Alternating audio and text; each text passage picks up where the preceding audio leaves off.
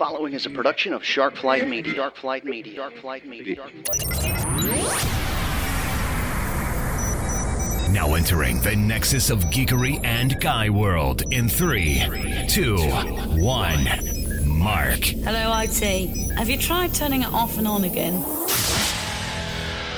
What's better than this? Guys being dudes. This is the Dudes in Hyperspace podcast. Hey, kids, welcome back for another exciting edition of the Dudes in Hyperspace podcast. I am your host, Ian J. Malone, going to be joined here in just a couple of minutes by my partners in crime, Rob Howell, Kevin Steverson. Also, got a special guest interview in the queue for tonight. Going to be talking a little NFL football. We're getting ready to kick things off with the season this Thursday. Full slate of games on Saturday and Sunday, or on Sunday rather, and uh, just lots of great stuff to talk into. Man, it's going to be a big year across the board. Fans are back, football's back. It's just a good time to be alive. All right, I'm getting ahead of myself.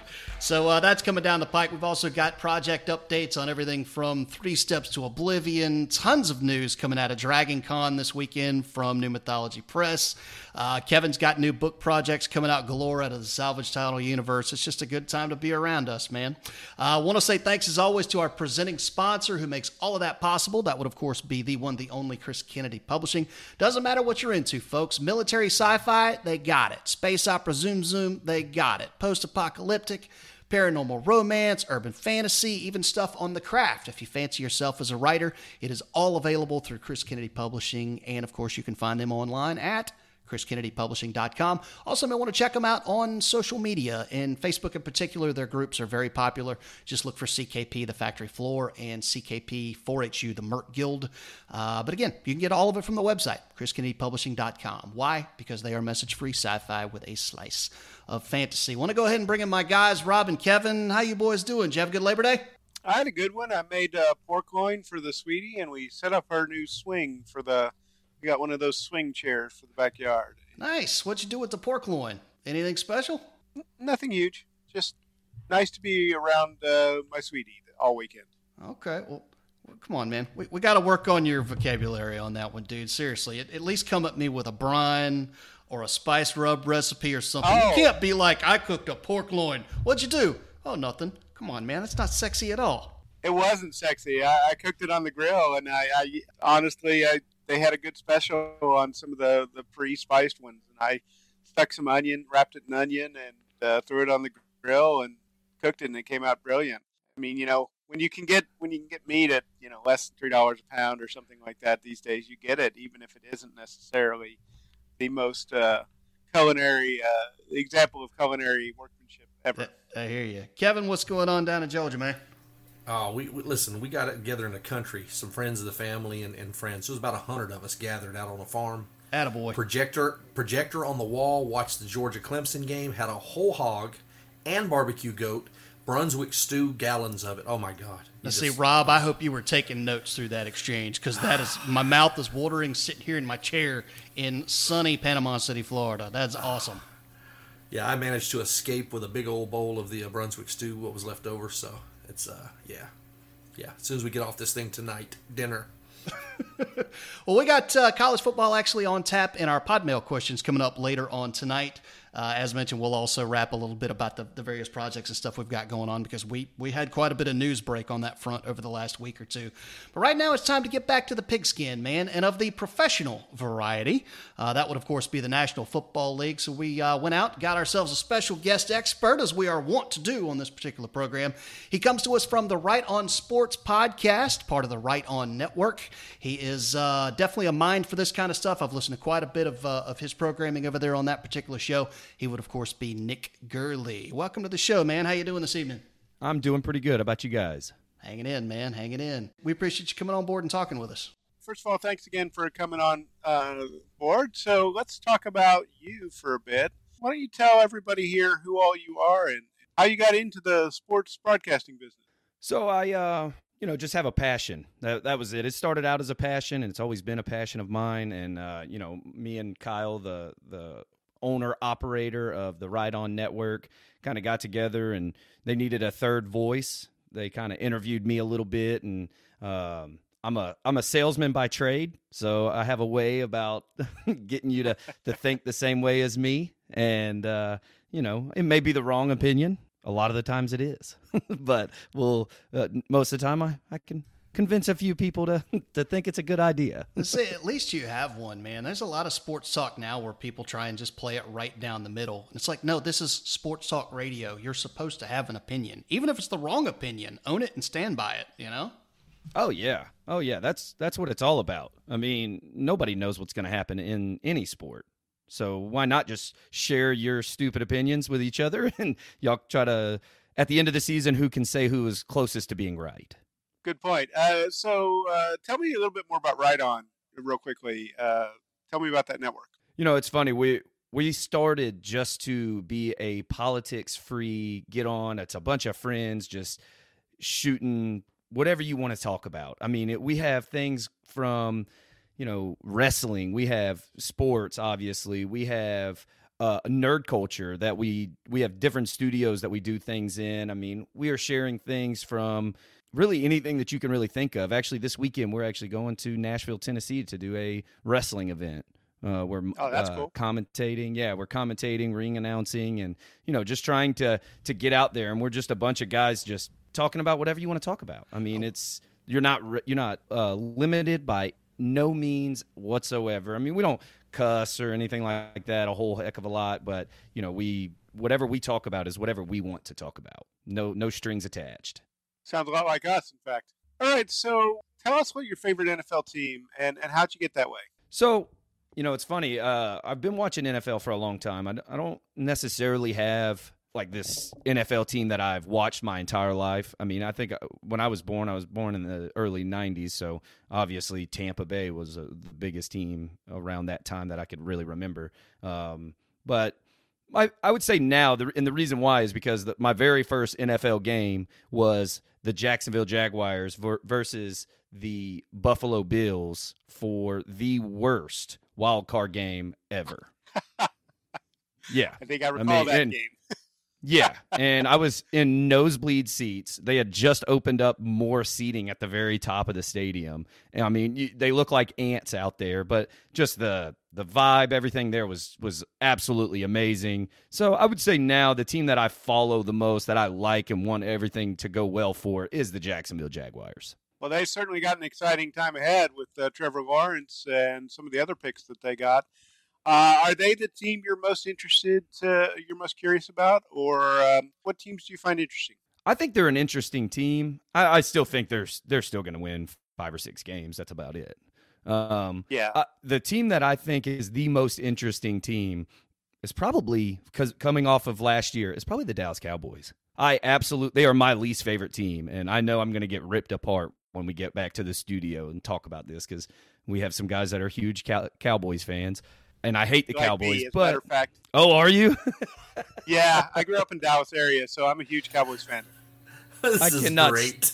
yeah, I was debating on whether I wanted to that. wanted to let my man know that he had just stepped on that particular landmine, but I just figured they'd get to it naturally, you know. Yeah, is that, uh, so I'm just hey, I'm calling them the most cur- I'm the most curious about them because I do feel that they have every player to be a top 10 defense, maybe even 7, 5 to 7 and a top 5 offense easily. I mean, is Ezekiel Elliott looks like an absolute monster out there like he did his rookie year.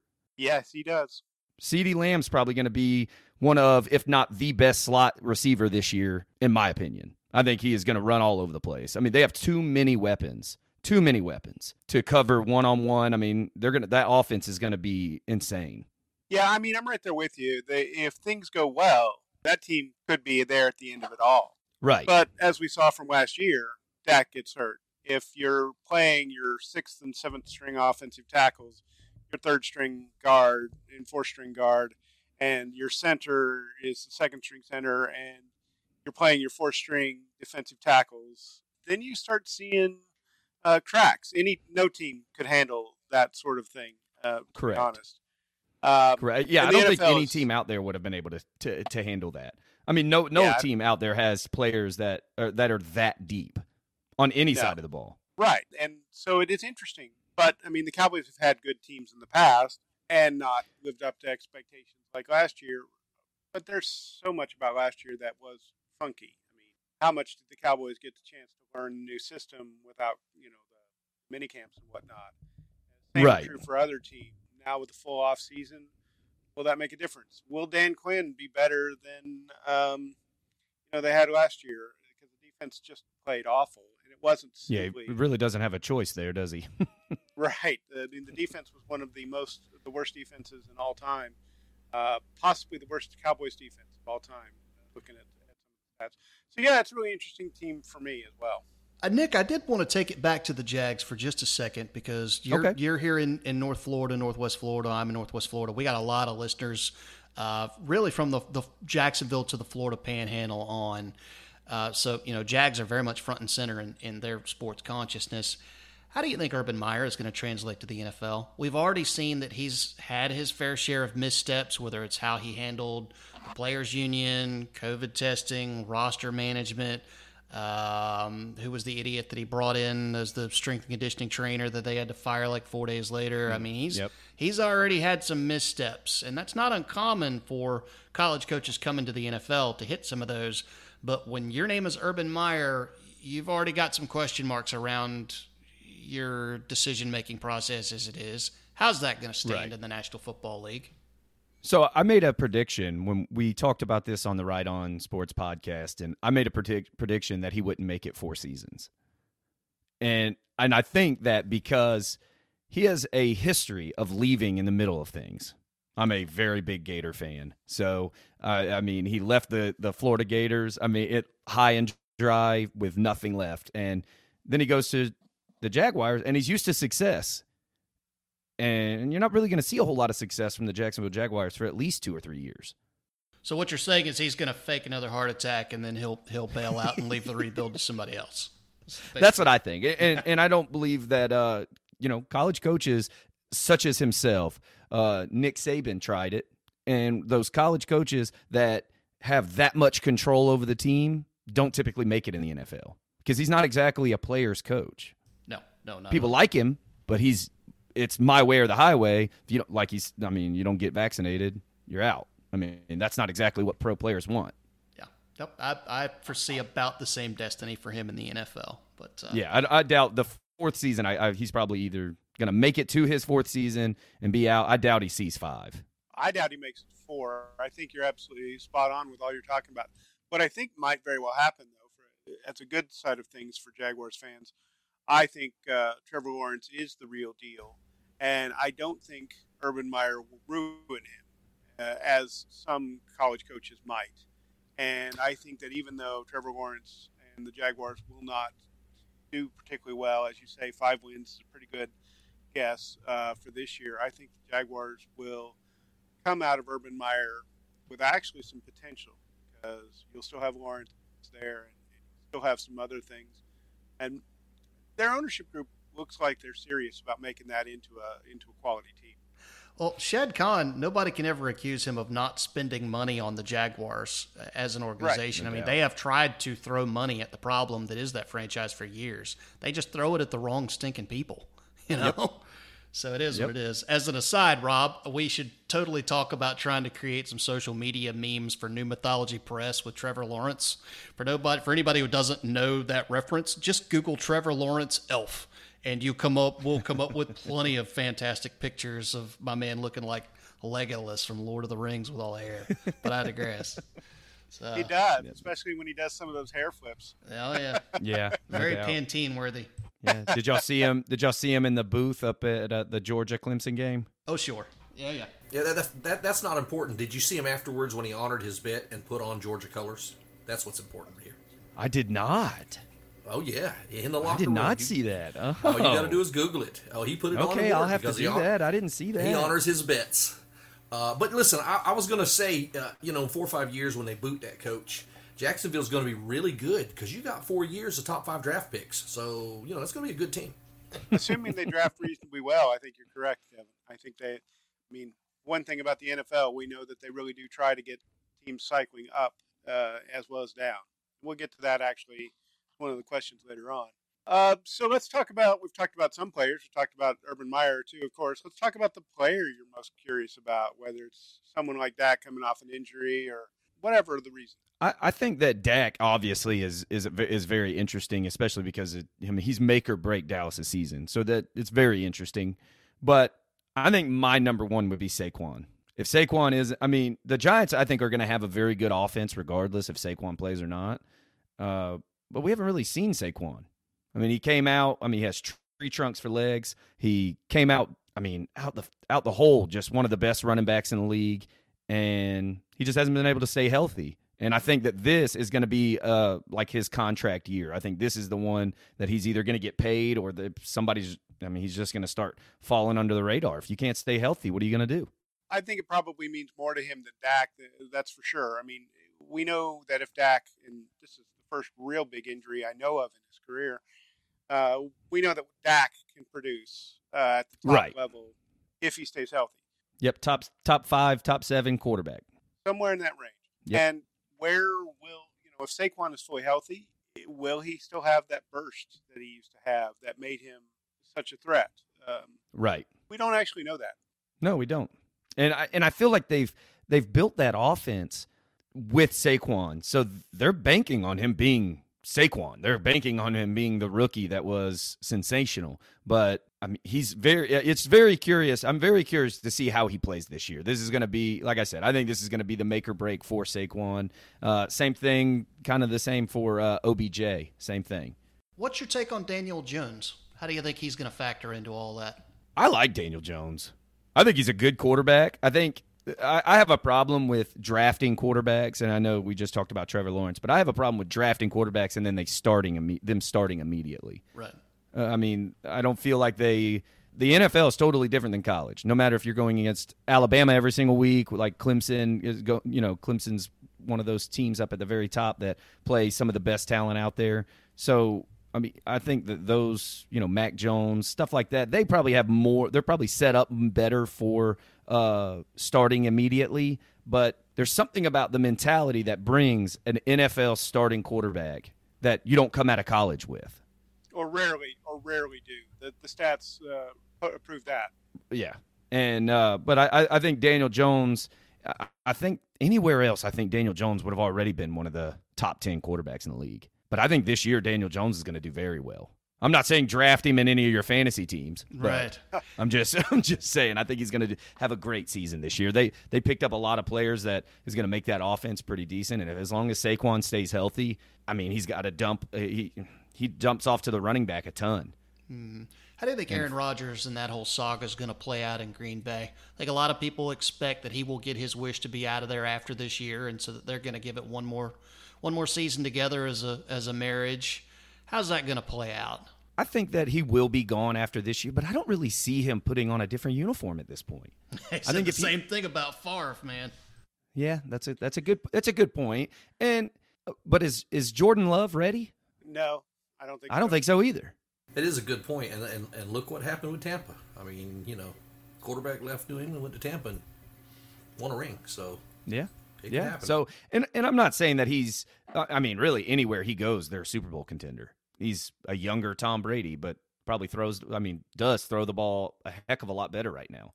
And he's still got a little bit more mobility than Brady does. Although Brady's movement inside the pocket is otherworldly. Yeah, yeah. I I I would put down uh, Aaron Rodgers as the best scrambler. Not not dual threat, but the best scrambling quarterback. As someone who's seen him beat my Cowboys once or twice, I have to agree.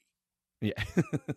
While we're talking about players, let me ask you this real quick. I don't mean to, to cut in on you, Rob, but what do you think about Julio Jones, and will he do as much up in Tennessee as he did in Atlanta, or will people finally see that Matt Ryan had a lot to do with that too? Because I don't think Matt Ryan gets the credit he deserves for the numbers he puts up. I don't think Matt Ryan gets the credit he deserves at all. I mean, I, I don't know if he's so much like accredited for all of what who Julio Jones is. Um, and you know, I think we fall short on Julio Jones sometimes as well, based on you know everybody's talking about how oh he's been hurt, he's always hurt, he's always hurt. Which of course he starts this year off with a, like, a messed up hamstring or something. But I think he's gonna have a good year. The only problem is is that offense is not exactly something that you you don't throw the ball a heck of a lot. Yeah, but they might they might start doing it. They've got not just Jones, but they have AJ Brown as well. AJ Brown, yeah. Well, I, I just I, I just see other receivers coming in Atlanta, and they're starting to put up Julio Jones numbers. You know, and then you know next year is another receiver going to do it, and the next year another receiver's going to do it, and it ain't Julio Jones every time. So you know, the, the common denominator there's Matt Ryan.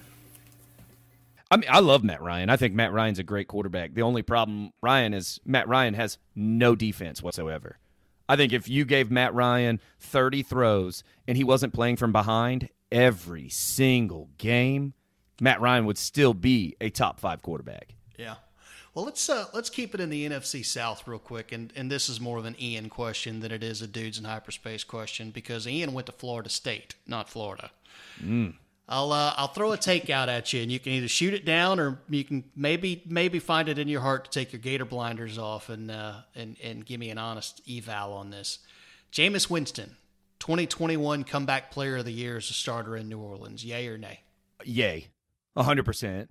I, I think he's actually going to have a great year this year. The only thing is, I want to see what Michael Thomas does. Yeah, And I will say, if if Dak plays what we think, Dak's going to be the comeback player of the year. That's a good point over too. Jameis. No, I, I would say over Jameis just because they're going to give the injury over just sitting the bench. So, but I, I actually we did a little take on uh, on coming into the season, and I put Jameis Winston as being a dark horse for pushing. I'm not I'm not saying he's going to win MVP, but I think he's going to push that group because he's going to throw a, a ton of yards. He's going to throw a ton of touchdowns. If he can keep those interceptions below 15, yeah. that that kid's going to have an amazing year this year. The guy's the all-time franchise leader in in touchdowns and yards in Tampa Bay. Right. The franchise leader. Is he the franchise leader in interceptions? Uh, that I don't know. Vinny Testaverde might still hold that one. Actually, I'd have to go back into the record books and look. But Vinny had given him But, a run. but I mean, that's always been his challenge, right? He's never been a good decision maker. He's always been overly aggressive. And while you do need to be somewhat aggressive, I can think of quite a few quarterbacks that uh, aren't good because they're not aggressive enough. He's clearly takes too many chances. With, uh, He does. Well, ball. and you know that that does tend to happen when you're asked to throw the ball 50, 55 times in a game to guys who were bagging groceries a month ago because your wide receiving core has been depleted and you have no running game and no offensive line to protect you, so you're constantly running for your life. And if I could, and if I could say this about him as well, as I don't think he's a great leader. I think that's the issue. I think he was a good leader at Florida State, and then I just don't think he really grew up. He grew up. I don't think he really grew up in the the first five six years in Tampa. Yeah. Well, I will say this, and then I'll I'll drop the Jameis uh, the Jameis talk because that's just Florida State homer talking. Um, I I if if you can't do it in New Orleans, you're not going to do it anywhere. You know, with with Sean Payton coaching you up in that offense with those tools around you, if you can't do it there, then just go ahead and bow out of the league. Go find something else to do with your career. Having said that, I mean, I I do believe the guy has grown up quite a bit. You haven't heard anything out of him on the negative end of things since 2017. That's four Oh, years yeah. ago now. Yeah, I, I think him sitting the bench was the best thing that'll ever happen to his uh, for him in his career moving forward. Taking less money to go to New Orleans rather than taking a paycheck to go to Pittsburgh, I think was the smartest career move he ever made. And and I'll borrow his quote. You know, I mean, it's like going to quarterback school whenever you get to sit on a bench and learn from Sean Payton and sit in a film room and learn from Sean Payton. It's a great place with Drew Brees. so anyway, All right, so we're running low on time for you, Nic, and so I'm going to run through some questions pretty quickly. Do you think is the biggest challenge facing the NFL as an organization, or what do you think is the biggest challenge facing the NFL as an organization, and what would you change about the NFL if you could? Well, I, I think it's gonna. I mean, obviously this year it's gonna be COVID. COVID. I mean, that's a pretty simple COVID. I just hope we don't see as many cancellations. And I mean, although I did love to see that we got football seven days a week, that was great. But That was great. yeah, I just, I, I just didn't know. I mean, that that's going to be the hardest thing that they're going to have to overcome. And I just don't want to see stuff like was it the Ravens that had like half their roster was missing at one point. I mean, they had to all of them had to sit out. I mean, it was it was crazy. I just don't want to see that kind of stuff. So I think that's going to be the hardest part is keeping the uh getting the vaccination rates up, which I mean that's a political thing. I, however you believe in vaccinations is up to you, but you know I think it's pretty high in the NFL now, right? I mean they have a lot of a lot of folks are getting it, but that doesn't necessarily mean anything. so we'll see. We'll see exactly how all of that goes, and you know I, I think it's gonna be it's gonna have to be COVID. And what I would change is, I mean, I'm just tired of hearing Roger Goodell. I think it's time to get somebody else in there. Yeah, I've been banging the drum for Amy Trask, but I have to admit, uh, Peyton Manning has been climbing my rankings as someone. I've been watching Peyton's places, and, and he loves the NFL. Hard to put somebody better in there that really loves the NFL. See, th- that's what I think. Because right now, I mean, as the commissioner, you have to like the owners as well as the players and understand that the players are also a business, but they don't really treat them as a business. They really have no power whatsoever. You know, they Right. get cut from a team, they lose all their money unless it's guaranteed Right. money. I mean, that's the only sport that you sign a contract and none of it is guaranteed unless it states that it's guaranteed. Right.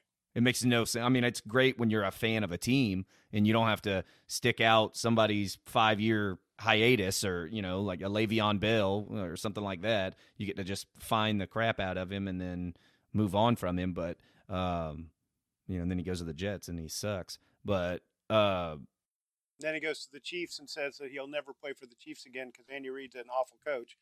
Much as I, I dislike the Eagles, I always thought Andy Reid was a hell of a coach. Yeah, I, it's funny that anyone would even say that, and I think that that's why that fell on so many deaf ears. It wasn't even funny. I mean, that that doesn't even make any sense. How how would you how would you say Andy Reid's a terrible coach when I mean he's legitimately coaching? I, I know he's got a good team over there, but They are so innovative. yeah, They are so innovative. obviously Tyreek Hill and you know Patrick Mahomes, they would be great anywhere. But the way that they use them is so much different than anything you've really ever seen. I think the closest I would have seen would at, at Florida would have been how we used Percy Harvin. But nobody ever had that guy in uh, in the NFL, not really. And now all of a No. sudden Tyreek Hill can do anything. And you look at a player like Mecole Hardman, who is nowhere near the quality of player uh, Tyreek Hill, and yet um, you're still seeing players like him and others produce in that offense because they're just so Yep. good at creating openings. Uh, Yep. And it's a sh- it's a crying shame, by the way, that Eric uh, Bieniemy has not been uh, was not a coach this year. Oh, I agree. I agree. But yeah, there's there's a lot to to really. I think it's more small things to change, but I mean, I think the major one: get Goodell out of there. Somebody like Peyton Manning, that would be awesome. I mean, that would be great. I think Amy Trask or Peyton Manning would be fantastic, and I trust both of them to care about the league and to, Right. to and I don't trust Goodell with a, anything. No, All right, so we have to get to the you know the normal question here. Uh, talk to me about your playoff picks and who's going to be in the Super Bowl. So I think my playoff picks. So I, I when we were reading the questions, uh, you know, I, I think uh, you have three to five teams that normally fall out, and three to five teams that kind of replace them. I I actually think that you're only going to have three that fall out, and the three I think are going to fall out are the Bears, the Saints, and the Steelers. I just don't know if Big Ben has anything left in him to to get the Steelers there anymore. What's your hang up with the Saints? I, I just don't think that the Saints. I just don't think they have enough, and I don't think honestly, I don't think Michael Thomas is going to stay with the team. Gotcha. I think Michael Thomas is going to go. He's already, he's already talk, talked about how unhappy he is. I mean, and he's basically Antonio Brown five years ago. So that's my hang up with the Saints. Their best wide receiver doesn't even want to play for them. All right, so who's winning it all? Well, I think th- those three teams are going to be replaced with Miami, San Francisco, and the Cowboys. I think that's quite likely. I th- uh, Miami's an interesting team, that's for sure. Be interest. Um, there, there's a lot of potential there, and they have to do something soon, or Flores is out. Right. And and and I think that they're just they're very young. They're a very scrappy team. I'm not, I'm not saying they're going to make a run for it or anything like that, but um, I, I just think that they put themselves right there in it last year and they missed it by a game. And I think this year they're going to get over that hump. I just and you know San Francisco they had the same San Fran and the Cowboys had all the same problems as as each other. Nothing but injuries. So that defense is going to come back and be a top five defense, and the offense can. I think Trey Lance is going to surprise folks. I think you're correct. I think Trey Lance. I, I also think they're going to be a little bit uh, innovative on how they use Lance and Garoppolo because I think Garoppolo does. We talked about Matt Ryan not getting the credit. I think Garoppolo has been sort of hamstrung by bad luck and injuries at exactly the wrong time. Uh, so I, I think he's agree. a better quarterback, and I, and I think Lance will be a great change of pace for him. So who's in the Super Bowl? Uh, I, I think in the Super Bowl, I I hate to say it, but I I got to kind of stick to my guns still, and I think it's going to be the exact same thing as last year. And, and honestly, it might end up with the same result. Tampa Bay is going to come back with about the sturdiest defense as you can possibly have. I think Tom Brady's going to keep them in every single game. Uh, this year, they already, he already knows the playbook now, so he's not going to have that stumble out the gate that he did last year. And then, unless the Bills can come around and do something a little different this time, the Chiefs are going to walk all over everybody again this year. What do you think about the uh, Browns? The Browns are interesting. I just don't know if they can really put. I think they have too many attitudes on their team. I think they have too many mouths to feed and a quarterback that tries to get it to everybody but just really can't. Especially if OBJ comes back. Yeah, I don't disagree with you on any of that. But they are an intriguing team because there's a lot of talent on that team. Yeah, yeah. I mean, they they rightfully have two of the best running backs on the same team that would start for any team in the in the NFL. Uh, I mean, so you know, it's it's interesting to um, to look up and down their roster, and their defense is is is awesome as well. I just they they die out in the uh, at the very end of every single game. I just don't. I just don't. I don't believe in them. I just don't. That's fair. They're like the Cowboys in many ways that you were talking about earlier, in that the the team has just done not done enough to earn your confidence. Right, and I think it a lot of their players come into the league with such high regards, and then they're getting beat out by fourth rounders. You know, so it's like, you know, well, yeah, they have a lot of good talent on their team. Everybody's great, but nobody really plays as a team. You know, if you have a defensive end that's not staying on his side and, and, letting the linebacker get the tackle because he wants to tackle, that's my problem. I feel like they're just they have all the talent in the world, but everybody wants to be the best player on their team, and they just you can't play in the NFL like that. Well, that's Bill Belichick's you know game plan in a nutshell. Do your job, and it seems to work for Belichick. Okay. Yeah, no doubt, no doubt, and that I I actually wanted to ask you something. Um, so who do you guys think is going to win offensive and defensive rookie of the year? Mm, that's a toughie. I'm a little biased, so I'm going to say it's uh, Micah Parsons is one of them. I will say that it's probably um, it's hard to, to, go against Trevor Lawrence. One, I think he's in a better position to succeed than uh, Zach Wilson. Mac Jones has a chance uh, because of his he is the perfect quarterback in the perfect system for that particular team. Uh, I would also look at uh, Najee Harris.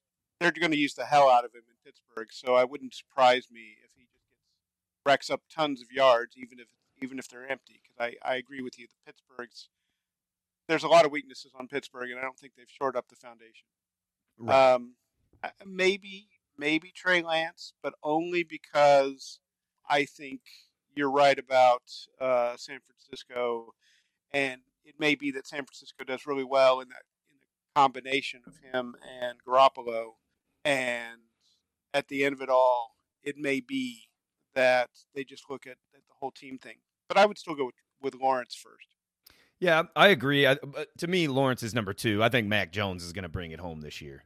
I, I think uh, he is in a perfect system. Lawrence has a lot to learn, and Mac Jones had the Patriots playbook memorized in like two weeks.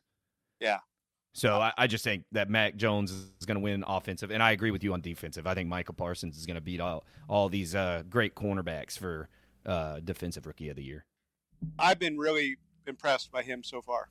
Yeah, I, I, will throw in with the Mac Jones on the exact same points that you guys just made, and I know that doesn't make for great sports talk radio, but it is what it is. I mean, listen, the guy, the the big, you know, the big selling point on him was his football IQ coming out of Bama that um, you know that, that while he was not maybe as physically gifted as some of the other guys who came out, what you got was between the ears. And you pair that with a guy like Belichick in a system that's tried and true. McDaniels is still the OC up there. They know how to tailor an offense around the people that they have. And you put a QB under center who really knows how to manage and how to minimize mistakes, at least as much as a rookie can and that would seem to me to be a very big recipe for success. I am not like you guys. I'm not terribly high on Trey Lance. I would not have taken that pick at three oh. if I was San Fran. So I don't think I would have taken him. I, I don't think I would have taken him either. Yeah, I, I don't. I mean, when I, we were sitting at, we did a whole draft coverage, and I don't believe I would have taken him at number three. I knew they were going to. That's just because of what all the quote unquote experts are saying. But uh, you know, I think seeing him throughout the preseason and I mean, they they they have the head coach.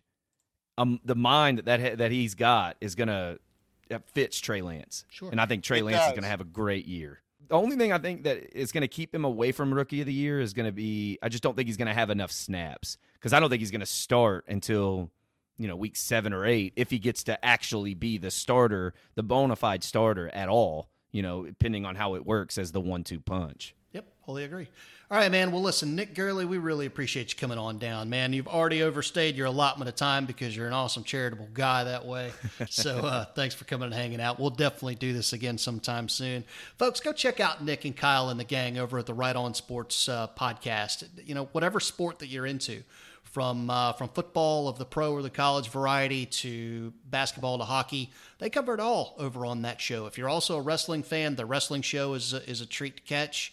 Uh, like he said earlier, they're going to be heading to Nashville covering that Impact event here live in uh, in a couple of weeks. Um, and then for the nerd culture folks, they've got that covered too. So lots of fun stuff happening over at Wright On Network. Uh, Nic, where can the folks find you guys on all of that? And especially where can they find all of your live programming, which is going to be starting here in a couple of weeks? Yeah, so our, our live programming is going to be all found on the Wright On Network on YouTube. And we're also we also go live on Facebook on the Wright On Sports Show. We kind of changed it away from the podcast because we wanted to try to do the show, and it's going to be uh, starting in two weeks, starting back up in two weeks at 9 a.m. every Sunday. Okay, that's 9 a.m. Eastern or Central Time? Uh, Central. Okay, so 10 a.m. for all of our Eastern folks. Now, are you guys also going to be simulcasting that after the fact on podcast form, or is this all going to be a video show? Yes, yes. It, it will. We'll also be cutting the audio and doing just the uh, the podcast on anywhere. We'll you could stream it anywhere um, from Spotify, Apple Podcast, any anywhere that you can get podcasts. Awesome, man. Well, Nic Gurley, you are the man. Tell Kyle and the gang we said hello. We'll get together and do beers sometime soon. But uh, in the meantime, thanks for coming by and wrapping some NFL with us, man. We appreciate it. Hey, thank you very much. It was awesome. All right, that's going to bring us down to our halftime segment, which is where we shed a little bit of light on what's been happening lately around the world of Chris Kennedy Publishing. As always, we got new releases, we got new stuff in audio, we got book deals of the week. It's just stuff happening everywhere, man. So, Rob, I'll start with you. Uh, what do we got coming out in the new release department this week? We've got Myrmidons Inc. Urbicide by the one, the only Jamie Ibson, our very own Canadian who uh, has been writing a ton of stuff for uh, CKP, a ton of great stuff.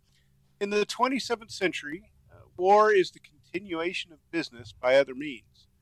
Mega corporations are scattered across dozens of colonized systems. They hire disposable contractors for whatever needs to be done. Paragon Savage Genetics is one such megacorp. They are the undisputed masters and are now cloning animal hybrid genie sicarios for rent or sale. Selena Ocelot Linares is their latest product. And La Republica del Escobar's government is Paragon Savage's biggest client. As the corrupt regime careens closer and closer to a civil war, Ocelot and her fellow genies are contracted to work for Presidente Vasquez. When the situation grows too hot, though, rival megacorp Apex Energy hires Myrmidons Inc. to extract their VIPs and demolish the facilities.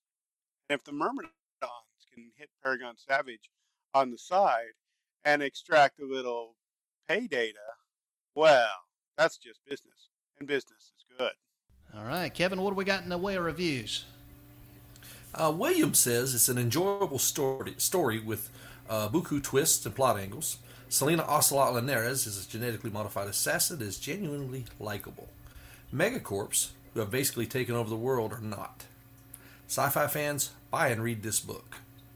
Now, Brenda says this story is a wonderful look in the life of someone who goes from being property and, is, and owning nothing to all of a sudden being rescued, joining the Myrmidons, and finding out that she is actually worth something with a life to look forward to. It's full of twists, turns, and deceptions. I almost couldn't put it down. Now, Thomas says Jamie's books and characters are well developed and the action is great. I have to say, though, I think this is his best book yet. The storyline is really different, and the man is action over the top. Pick this book up and enjoy a take on the future involving hybrid animals, humans, and cyborgs. You will not be sorry. hybrid animal humans and cyborgs. That's never a bad way to go. Uh, in pre-release land, we got more good stuff from the 4HU for you guys this week. Pre-releases are, of course, uh, opportunities for you to go buy the book straight from the publisher, so you get a little bit of a sneak peek at it before it goes out to the world on Amazon. Again, just go to chriskennedypublishing.com, click on the books, and it's right there, and it will be available for this week until Friday when it goes live to the world on Amazon to, uh, to everybody else. But anyway, this week we have got "Mess with the Bull" from Casey Moores. Uh, this is the eighth book in the Rise of the Peacemaker saga, and apparently there's a lot of stuff ratcheting up in this one, guys. Uh, there are only two more books after this one in the Rise of the Peacemaker series, and really things are starting to build to a crescendo in this story. So, a lot of good reviews on this one so far from what we're hearing. And Casey Moores just always a great read. So, Mess with the Bulls. Again, that's the eighth book in the Rise of the Peacemaker saga. So, go check that out from the Four Horsemen universe. New out in audio this week, uh, we have kind of staying in that same world Prodigal Son by Matt Novotny and Mark Stallings. That is book five in the Rise of the Peacemaker saga. So, uh, again, you can go check that out. That won't arrive until September 21st on Audible, iBooks, etc., but you can go pre order your copy now. And again, that is Prodigal Son by Matt Novotny and Mark Stallings. And then finally, the deal of the week is the one that started it all for the Peacemakers in the 4HU, and that would be Peacemaker by Kevin Ikenberry. Uh, this is one of the staple books in the 4HU, guys. I mean, really, if you were ever looking for a great one to go plug into this universe fresh, Peacemaker, story of Jessica Francis is a great way to go. And for right now, starting Wednesday, which uh, will be right about when this podcast drops, all the way through the weekend, you can get it for less than a buck. You can't beat it. Peacemaker from Kevin Ikenberry. So uh, that's going to take us back on down to our second segment, which is kind of an open segment for us, if you will, where everybody kind of goes round robin, talks a little bit about what they've got going on. Rob, you had some big stuff coming out of Dragon Con this week. For those who missed it on social media, uh, why don't you brief us on what's going on in the world out there? Not so much Dragon Con because I wasn't actually able to attend, but yeah, there was a big announcement. Um, been working on a project with Quincy Allen, uh, Mark Stallings, Marie Whitaker, and Todd Fahnestock, who are all great writers. And we're going to be creating, or we are creating, a shared universe called the Eldros Legacy. And it will, the first book will come out in December, uh, December 7th.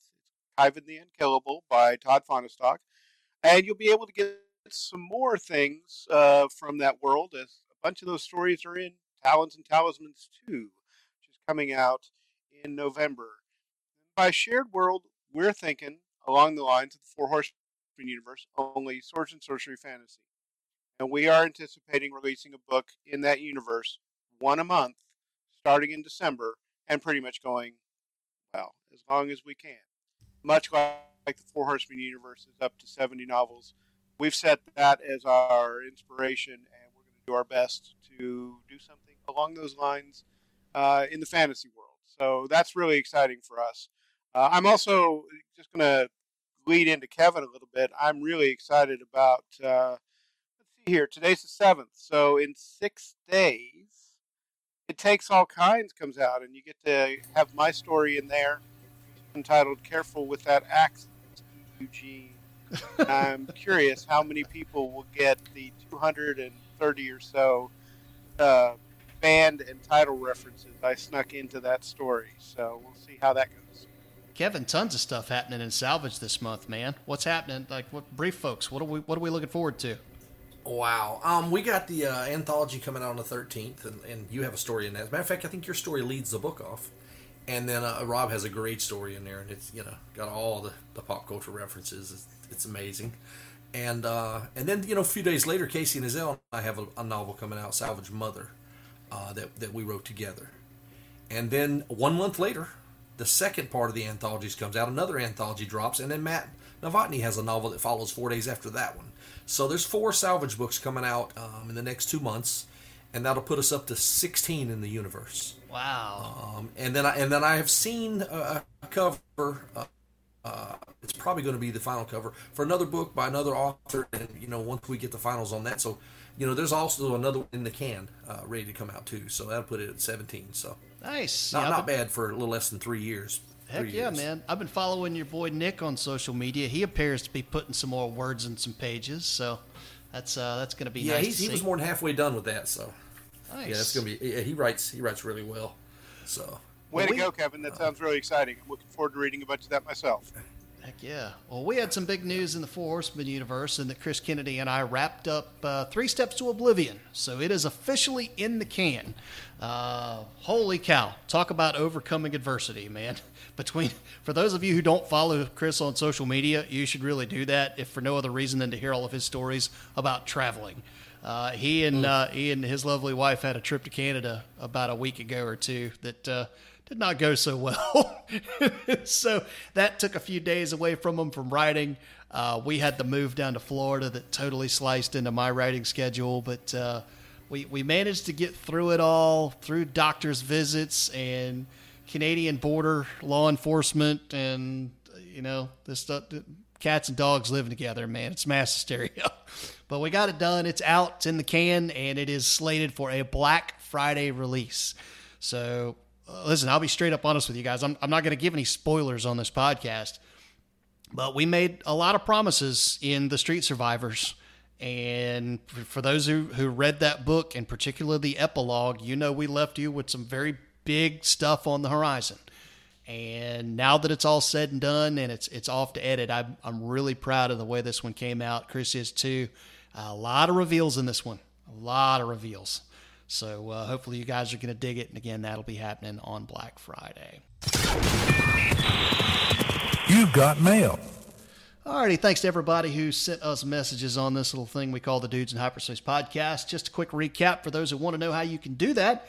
It's very simple. Just go find us on social media. You can follow the Sharkflight Media Facebook or Twitter pages at Sharkflight and tweet us, comment at us, whatever you'd like to do there. We're also very active in the CKP, the Factory Floor, and 4HU Merc Guild groups. So if you got a question, something you ever wanted to ask us, can be anything you want, can be sports related, can be book related, can be any of that stuff, then that is where you can find us, and we are happy to answer those questions and always enjoy getting them. So, uh, all righty, let's see here. Let me pull up said questions. Uh, question number one comes to us from Mike. A lot of big winners and some very, yeah, a lot of big winners and some even bigger losers this past weekend in college football. Now that the dust has settled on week one of the season, what say you guys? Are you prepared to walk back some of your predictions in the preseason preview, or are you still feeling confident in your picks? Uh, Kevin, I'll let you take lead on that, man. You're the SEC guy. Georgia got a big win over the weekend, as you predicted they will. Um, but man, I'm going to tell you that offense under JT Daniels, it didn't exactly set the world on fire. How are you feeling there? I'm feeling great because we, you know, we allowed two yards rushing uh, against our defense. We knew we had a great defense going in. Here's the other thing: people are looking at Georgia's offense, going, "What happened? What happened?" Uh, we went against a number five defense in the country, basically. So you had a battle of defenses, and we just happened to have the better one. So when when Georgia scores a bunch of points everywhere else, that that part of it will be forgotten. But Georgia's defense, they're not going anywhere, and it's going to be tough to score on them. Uh, look like Bama might have a shot to do it, though. Rob, what say you, man? Week one of college football is in the books. You got any thoughts? Well, I'm going to just say that I, I think um, what you have is Georgia. I got two things on the Georgia Clemson game. You have a great Georgia defense against honestly a guy really starting his first year as a starter. I realize he played some previously. I'm not terribly surprised. I thought Clemson would win, but I think if the two play again later, it's going to be a completely different game later on in the year. You know, that's kind of BS because it's always true. Every college, every football team grows and changes throughout the season. Right. But I think um, I think the ceiling for Clemson is is much different from where they're starting as opposed to Georgia. I think Georgia Georgia proved their defense is fantastic, though. Right. No doubt about it. If their offense really does have to step up. I will say this though: the game I really enjoyed the most watching this weekend, and this is going to surprise you, was the Northern Iowa Iowa State game. I watched it for one reason only, and I was basically paying attention to one player only, and that player is Trevor Penning. He is the tackle for he is an offensive tackle, left tackle for Northern Iowa. Last year, they had an offensive tackle, Spencer Brown, go in the draft, and it's going to happen again. This Penning kid may go in the first round, and I think he's got something. He dominated when I saw him play, just was fantastic. So I think Penning is going to be a heck of a player, and I really enjoyed watching um, kid like that playing up against uh, an in-state rival. Nice. Yeah, I'll uh, kind of steering it back toward Clemson and Georgia. I, I, I mean, I'm for the most part on board with you guys. The one alarm I would raise is with Clemson. Listen, they are used to having mobile quarterbacks. All right, they are used to having guys that can run around and make things happen on the fly. It started with Tajh Boyd, then you get to Sean Watson, then it goes to Trevor Lawrence. It was made abundantly clear that DJ is not that guy on uh, on Saturday night. He is. It's not to say that he's got you know concrete block shoes or anything. Like I saw one guy on on Twitter say that's a little extreme, but it's not far off the mark. Right? If you're looking for a guy that's got escapability and that can get out and make things happen uh, when the play starts to deteriorate, I don't know that he's that guy. And that is such an integral part of uh, of Tony Elliott's offense that I don't know what they're going to be able to do without that. I think that has the potential to to really limit them in a way that they haven't seen in quite a long time. So I'm going to be watching Unless, to see how that plays out. Unless he does it for the next 11 games, he just couldn't do it against that Georgia defense. Well, no, he just wasn't that fast. Like I'm pretty sure I could outrun that guy. so we'll we'll see. Um, other things I, I noticed over the weekend. Dear sweet Moses, Bryce Young, have yourself a game, young man. Uh, way to way to come out of the block swinging. Miami fans, and one in particular, who I'm sure is probably going to be listening to this podcast. Sorry, buddy. Don't don't know what to tell you other than just pour yourself a fresh one and hope for better next week, because uh, that was that was pretty brutal. Um, as an aside, I just left the Raleigh Durham area, and there's a reason why ACC fans think Miami is a joke. But uh, but Bama, man, I, I just don't. They looks like they could be poised to do it again. Georgia offense, you better pick it up. All right, next question comes to us from Kathy. It was great to see a lot of the CKP authors roaming the halls at Dragon Con this past weekend. Had a chance to catch up and chat with a few. Uh, speaking of cons, you guys, are you planning on attending any more conventions this year? And if so, which ones? Rob, you're a pretty active con guy. You doing any more cons this year? Well, there's Factory Con, which is coming up in October. I'm really looking forward to that. Uh, there were other cons I had intended to go to, but things seem to be shifting as we find everything happens in this weird world sure. that we live in. Uh, following that will be 20 books to 50k in Vegas in November. Um, I'm currently scheduled to go to Chattacon in January, but I, I you know, got to see what's going on, you know, that that far down the road, uh, and we'll see you about some other stuff. But the big one that I'm really looking forward to is going to be uh, the FactoryCon. Mark Stallings and Jamie Ibson are actually going to fly down here to Kansas City, and we're going to road trip out to the convention and have a great time at the convention. Do a bunch of uh, not just have a great time, but we're going to ride a ton, and uh, going to do the whole road trip thing. Going to be pretty epic, I have to say.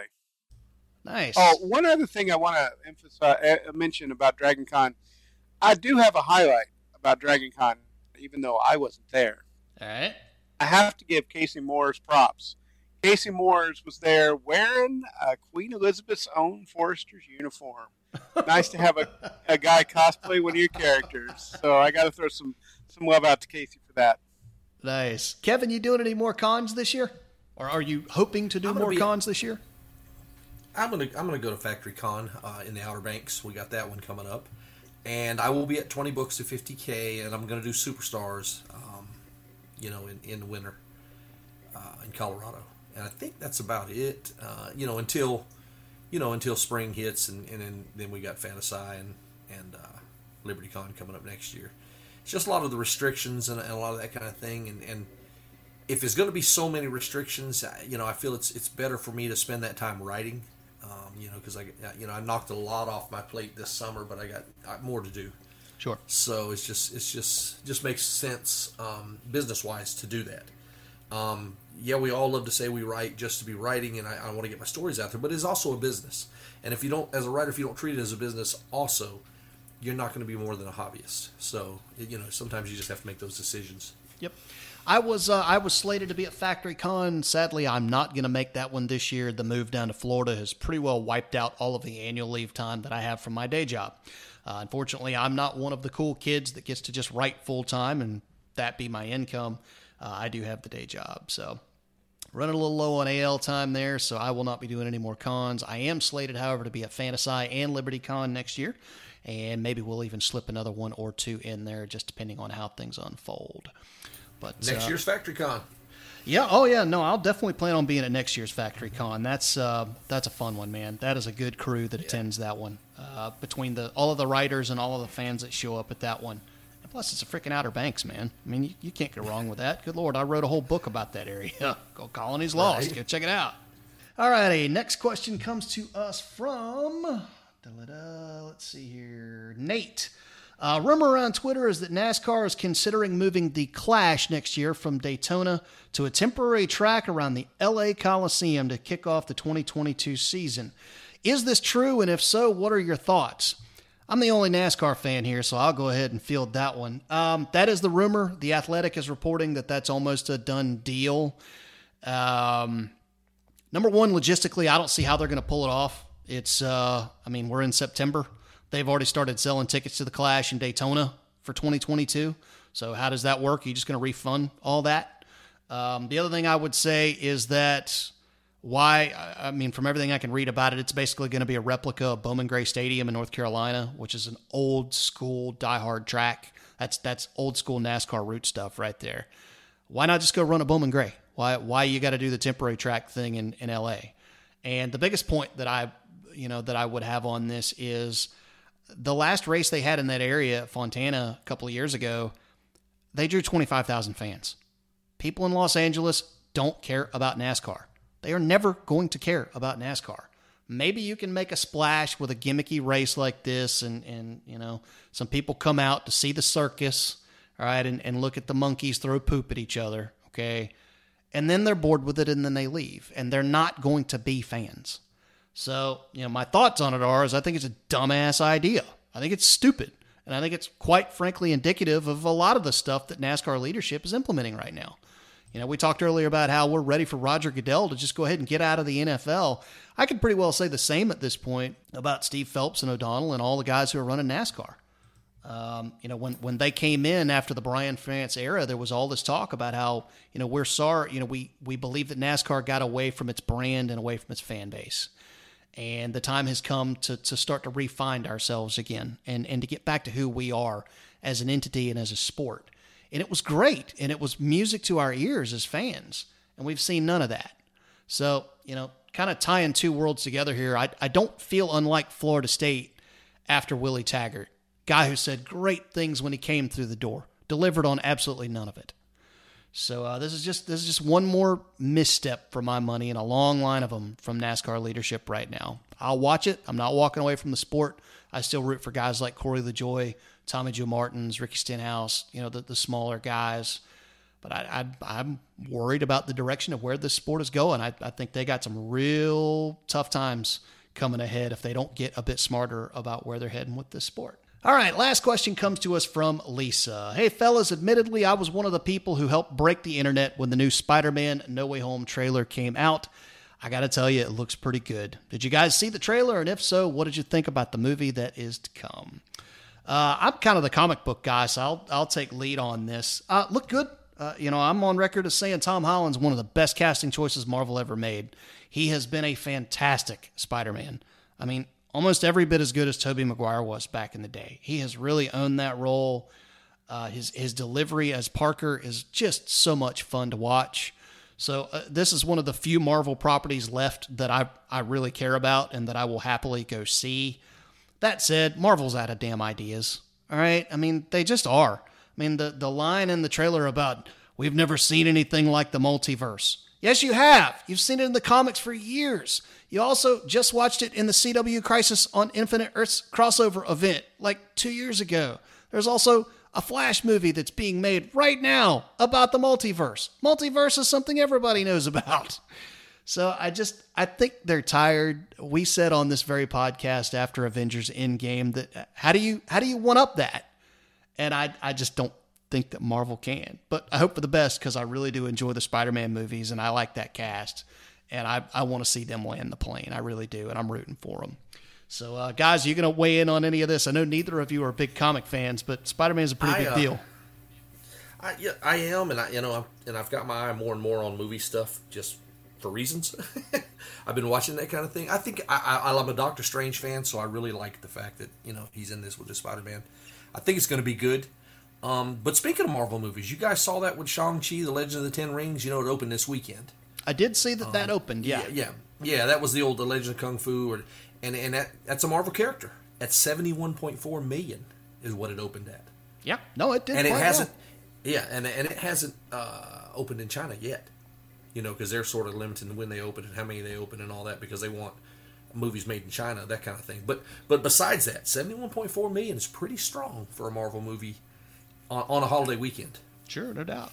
Rob, I- I'll be honest. I I'm not much of a movie guy anymore. Um, hardly ever go. I haven't seen the trailer. Uh, I will say I'm much more interested in the movie that Kevin was talking about than I am Spider-Man. Uh, I'll be, you know, a lot of those movies, and I'm not trying to to yuck on anybody's preferences. It's not my thing, and that we keep doing the same stories with those. I'd really like to see them be creative do the same thing over and over again, like you mentioned. Yep. The Avengers End Endgame, that whole story arc, getting up to that, that was really strong. And after that, they've been trying to recapture the magic, but they've basically done the job. Now they need to step away, and I don't Yeah. know if they know how to do that. Yep. No, I wholly agree. But I'm rooting for it. Like I said, I'm a, I'm a Spider-Man guy. I've always been a big fan of that franchise and of that character. Um, so really, really hope they land the plane. But all right, that's going to take us down to the flag. That would be the white flag, and I have it right here. White flag. White flag is, of course, the segment where we tell readers what's on our radar. For me, it's very simple reading. Now, now that I'm done with Three Steps to Oblivion, I've pretty much told everybody around me I'm taking a little bit of a hiatus because the Malone family has a lot of stuff to work on from selling a house to buying a new house to lots of other life stuff that I have to put front and center for me right now. But on the upshot, that's really freeing me up to go read more, which is something I have not been able to really do a lot of the last couple of months, and I hate that. So I got all kinds of stuff on on my Audible queue ready to roll. I just started the Dave Mustaine uh, autobiography here a couple of weeks ago, or a couple of days ago, rather. Um, I've got another one on um, uh, Winston Churchill that uh, deals specifically with his time as prime minister during the Blitz, which uh, really looked cool. Um, also, I've been meaning to tap of Minds and Men. That is a book from Kacey Ezell. A lot of times when I when I've heard Chris Kennedy interviewed, he talks about um, you know some of his. He always lists off his his favorite books that he's put out from CKP and ones that have really caught his eye over the years. And there's obviously been a lot of them, but that's one that always seems to get brought up. And I've never had a chance to read any of Kacey's stuff solo. Um, so really excited to crack that one. A very interesting storyline from from the time period that it's set in um, to just the whole nature of using psychics in war. It just sounded cool. So looking forward to cracking that one. Got a couple of other music bios in the in the queue that I'm looking forward to checking out, and I'm sure there'll be another uh, space epic in there somewhere, and probably a western. So good time to be a reader. Um, other stuff I'm looking forward to. NASCAR playoffs are in full swing now. College football's back. We got the NFL kicking off. So uh, I, it's a it's a good time to be in my world right now, man. Rob, what you got on the queue, man? Well, I have to say, first of all, let's touch on Minds of Man. That's a really good book. It's uh, it's one I, I stumbled across even sort of before I was anywhere close to the CKP group, and I love it. It's fantastic. Uh, World War II, uh, psychic, the Eighth Air Force, really good stuff, and so definitely suggest that. What I'm reading, uh, mostly what I'm reading right now is stuff to edit. I'm in the midst of editing uh, House Between Worlds, which is John R. Osborn's next Milesian Accords, and I'm really, really digging it. And uh, that'll be out to the editor late this week, I think. Um, Talons and Talismans did all those stories, and, and the first one is basically in the can, well, almost in the can, and the second one is going to go to the editor late this week, next early next week too. So a lot of what I've been reading is is that sort of stuff. But there's one other thing I've been reading a lot of lately, uh, and that is more of the Randall Garrett. I keep talking about Randall Garrett as one of the best short story authors that I've I've ever found. And I talk about one particular collection that has some of his best stuff, like Time Fuse, which is a terrifying book in, in many ways, a terrifying story in many ways. It's also very short. Uh, but I've been reading some of his other stuff, and it's just so good. And uh, you forget how good some of these writers were. You read the Gordon R. Dixons and the Keith Laumers and the Heinleins and the Asimovs, and the, I'm rereading Andre Norton's Witch World right now. Go back and read the classics, guys. They're classics for a reason. If you haven't read them in a while, go back and read them because you'll find something new, and, and they're just so strong. Kevin, how about you, man? What you looking forward to in the next couple of weeks? Well, uh, next week um, I'm scheduled to get back with the uh, CEO of the uh, Hideout Pictures, which is you know they're doing the they work they they finished this the script um, outlines and you know the actual script. So I'm gonna find out and see where we're at on that. I, I couldn't talk to him this week because you may have seen the trailers running around everywhere uh, of a movie called Old Henry, and it's a western. And there, he's overseas in Italy right now because it's at a big film festival and it's it's getting all kinds of rave reviews. And, you know, they don't just do sci-fi, they don't just do fantasy. I mean, they, they do westerns too. So, um, but I'm supposed to get with him next week and just get an update and see where we're at on all that um, as far as production because it's in pre-production now. So, um, and as far as what I'm reading is, and I've cracked it a little bit, but I want to finish it. Is the Myrmidons by Jamie Ibson? You know, that book just came out last Friday, so you know I want to finish that book. And then other than that, it's just just writing away. I've got the third fantasy novel I need to finish, and and uh, I've talked to Kevin Ikenberry about another redacted book in the Four Horsemen universe. So just staying busy. Yeah, you do need to finish that book. I'm I'm waiting for it, man. Yeah. Give me the next one, baby. All righty, fellas. Well, thanks again to Nic Gurley for coming on the show. That is, of course, of the Wright On Sports podcast. You guys go check them out. They're going to have some awesome live content happening here in a couple of weeks. Thanks also to our presenting sponsor. That would be Chris Kennedy Publishing. Doesn't matter what you're into, folks. Mil SF, space opera, paranormal romance, urban fantasy. They got it all at chriskennedypublishing.com. So be sure you go check those out as well. Uh, one last thing. We mention this about every show because it's important, y'all. And that is that if you like this show, leave it some stars. If you're following it on YouTube, subscribe, click it, like it, share it. Lets people know we're out here, man. Same thing with Apple Podcasts, Google Podcasts. If it'll let you leave stars and reviews, we really appreciate it when you guys do that. So go forth and do that. Coming up next time, a little birdie tells me all this Kacey Ezell talk could mean a special guest interview. Hint, hint, wink, wink, nudge, nudge. Going to be a good one. Until then, we'll see you guys next time right here on the Dudes in Hyperspace podcast. See ya.